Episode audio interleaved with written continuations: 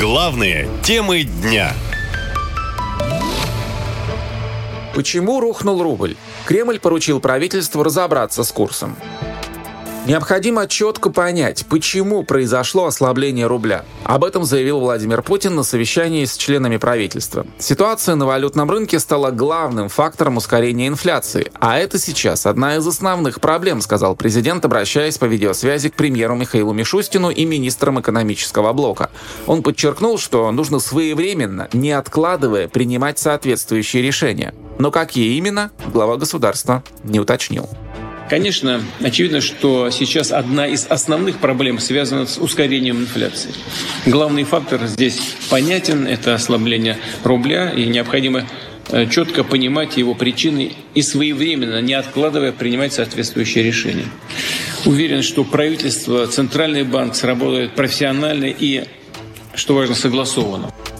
С начала года доллар на московской бирже подорожал на 32% или 24 рубля, а евро на 37% или 28 рублей. В середине августа курсы поднимались выше 100 рублей за доллар и 110 рублей за евро, после чего Центробанк на экстренном заседании повысил ключевую ставку с 8,5 до 12%, а затем довел ее до 13% и потребовал от экспортеров продавать больше валюты на рынке.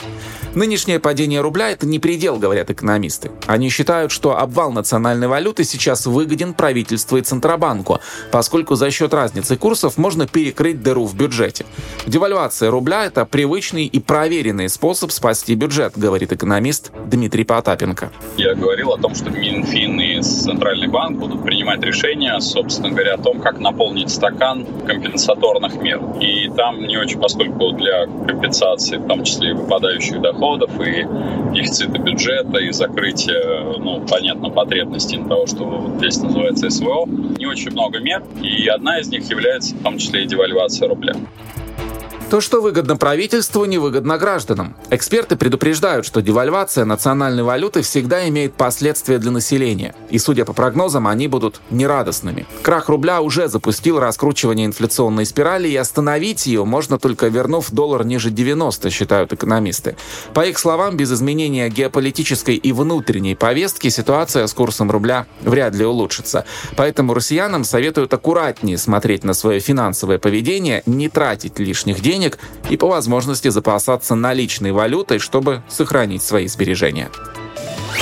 Наша лента. Коротко и ясно.